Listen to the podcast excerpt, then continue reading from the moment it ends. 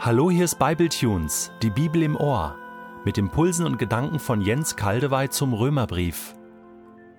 Ich lese in der neuen Genfer Übersetzung Römer 8, die Verse 35 bis 39.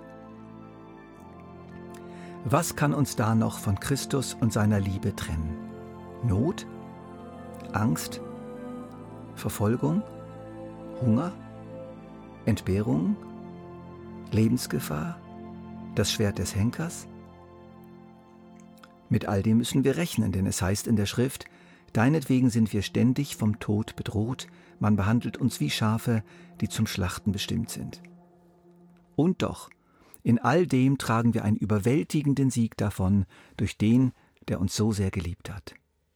Ja, ich bin überzeugt, dass weder Tod noch Leben, weder Engel noch unsichtbare Mächte, weder Gegenwärtiges noch Zukünftiges, noch gottfeindliche Kräfte, weder Hohes noch Tiefes, noch sonst irgendetwas in der ganzen Schöpfung uns je von der Liebe Gottes trennen kann, die uns geschenkt ist in Jesus Christus, unserem Herrn.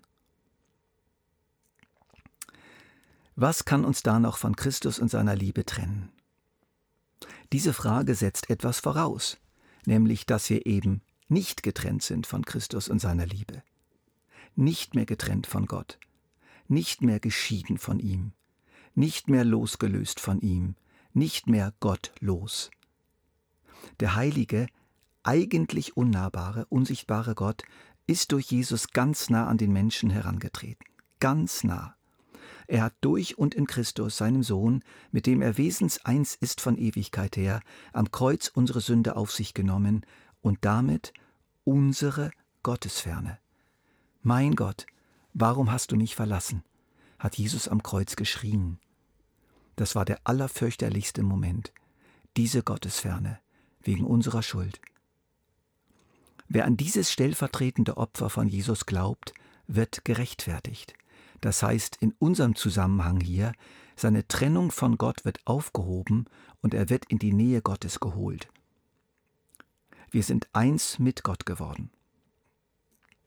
Nun ist aber wichtig, dass diese Einheit mit Gott nicht die Einheit ist, die du in sehr schönen Momenten während des Anbetungsgottesdienstes spürst. Nein, die Gottesnähe, die Paulus hier meint, ist keine Momentaufnahme so in dem Sinne, dass wir einen klitzekleinen Moment mal schnell bei Gott reinschauen dürfen oder ihn begrüßen dürfen. Obwohl das schon ganz toll wäre, wie bei dem Mann, der sein Leben lang davon schwärmte, dass er einmal bei einem Papstbesuch dem Papst die Hand schütteln dürfte. Diese Nähe zu Gott, diese Einheit zu ihm und zu Jesus Christus ist eine von Gott teuer bezahlte und mit dem Einsatz seiner ganzen Person hergestellte neue Grundposition, also viel mehr als eine punktuelle Begegnung. Ich möchte euch gerne diese neue Grundposition nochmals mit einigen kräftigen Vergleichen illustrieren, damit wir diese radikalen Aussagen von Paulus hier wirklich verstehen und hoffentlich ernst nehmen.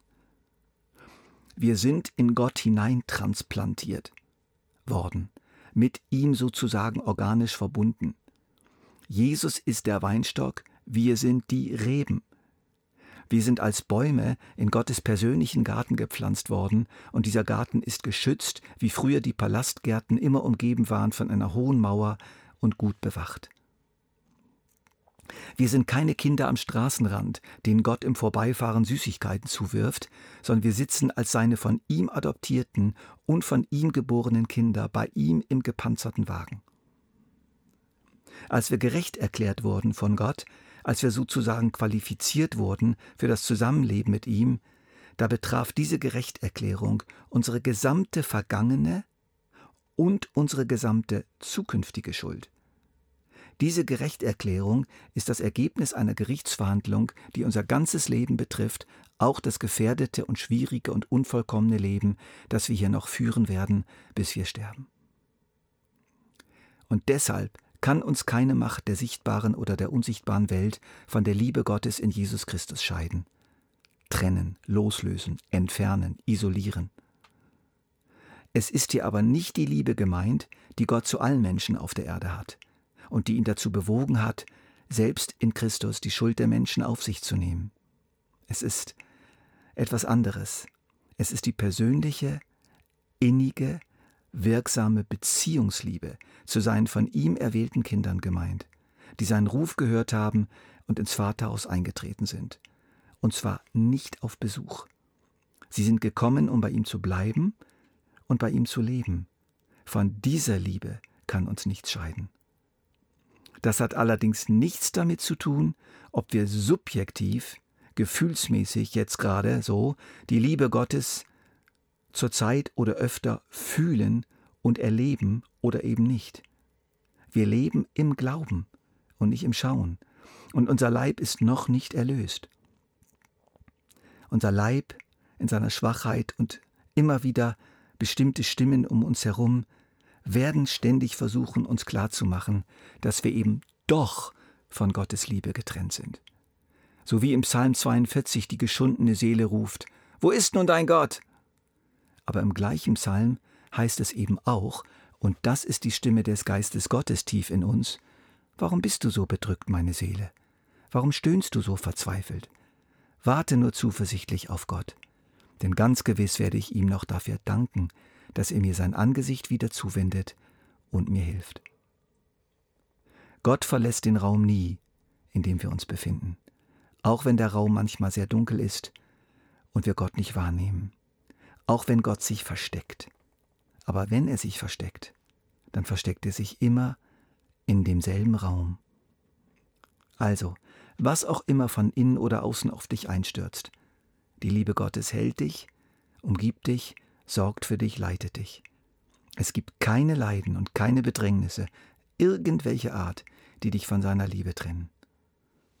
Ich habe vor kurzem mal so eine ehrliche persönliche Liste einiger Dinge angefertigt, von denen ich den Eindruck habe, sie könnten sich zwischen mich und Gott schieben, die in mir sozusagen eine gewisse Trennungsangst auslösen.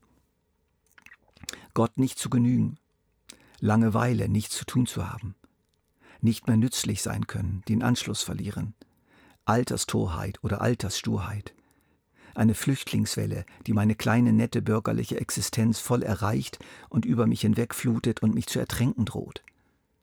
Einsamkeit, wenn meine geliebte Kathi vor mir stirbt und ich allein da hocke ohne sie. Der Zusammenbruch meines Lebensstils in einer vermutlich kommenden riesigen Finanz- und Gesellschaftskrise mit bürgerkriegsähnlichen Zuständen. Du hast deine eigene Liste, aber sei versichert, egal wie lang deine Liste ist, Nichts von all dem ändert irgendetwas an deiner von Gott geschaffenen Position vor Gott und an seiner Beziehung zu dir. An der Liebe Gottes in deinem Leben, die dich hält und er hält bis über den Tod hinaus. Einige Worte aus dem Hohen Lied und aus dem 13. Kapitel des Korintherbriefs sind ein würdiger Schlussakkord zu dieser gewaltigen Sinfonie von Römer 8. Unüberwindlich ist der Tod. Niemand entrinnt ihm. Kein gibt er frei. Unüberwindlich, so ist auch die Liebe. Und ihre Leidenschaft brennt wie ein Feuer. Kein Wasser kann die Glut der Liebe löschen, und keine Sturzflut schwemmt sie je hinweg. Wer meint, er könne solche Liebe kaufen, der ist ein Narr. Er hat sie nie gekannt. Alles erträgt sie, in jeder Lage glaubt sie, immer hofft sie, allem hält sie stand. Die Liebe vergeht niemals. Prophetische Eingebungen werden aufhören. Das Reden in Sprachen, die von Gott eingegeben sind, wird verstummen. Die Gabe der Erkenntnis wird es einmal nicht mehr geben. Was für immer bleibt, sind Glaube, Hoffnung und Liebe, diese drei. Aber am größten von ihnen ist die Liebe.